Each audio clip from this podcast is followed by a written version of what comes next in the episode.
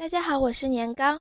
今天是6月儿童节，在这个特别的日子里，想跟大家分享一首非常可爱的晚安诗，名字叫做《哄你睡觉》。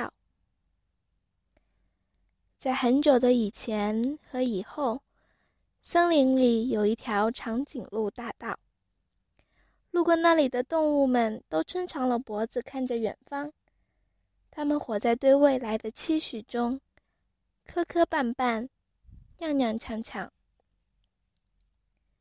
小熊暗恋了小兔很久，蜂蜜总是吃一半，藏一半，将蜜汁偷偷地抹在低矮的树丛叶上。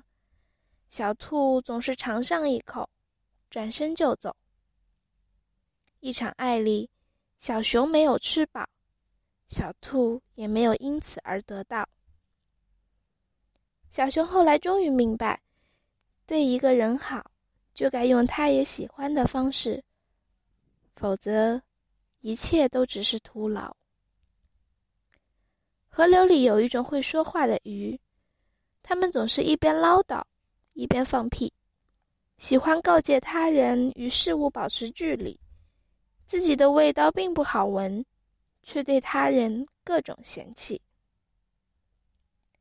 突然有一天，放屁鱼哭了，他说自己的那些批判并不是非要纠正，过分的尖酸与刻薄也只是为了遮掩自己的羸弱。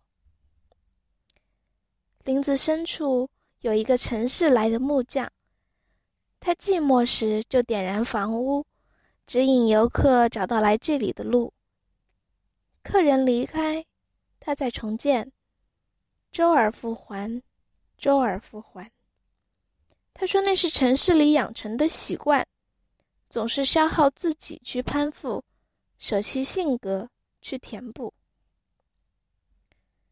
假如世界上只有100个人，他们也会有几百种姿态，每一个人都身兼数职，每一个生命都很忙碌。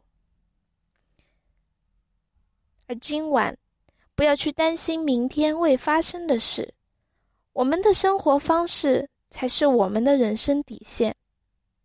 就好像我信任你，早已多过信任感情，你依赖我，像与生俱来的本能。我们共同拥有的、经营的、收获的，亦是我们渴望的、珍惜的、保护的。7点的牛奶，3点的茶，6点的炊烟叫我回家，挤一把大伞，床头滚床尾，沙发里聊聊云云是非。你可以发呆，或是想想晚饭，在我牵着你回家的路上。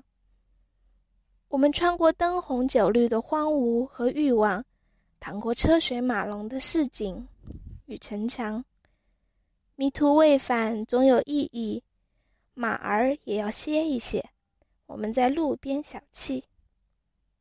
挑出你发丝里的细草，拔出你衔在嘴角的发梢。你的呼吸何时这样轻过，在银河般深邃的夜里，一次次将我击落。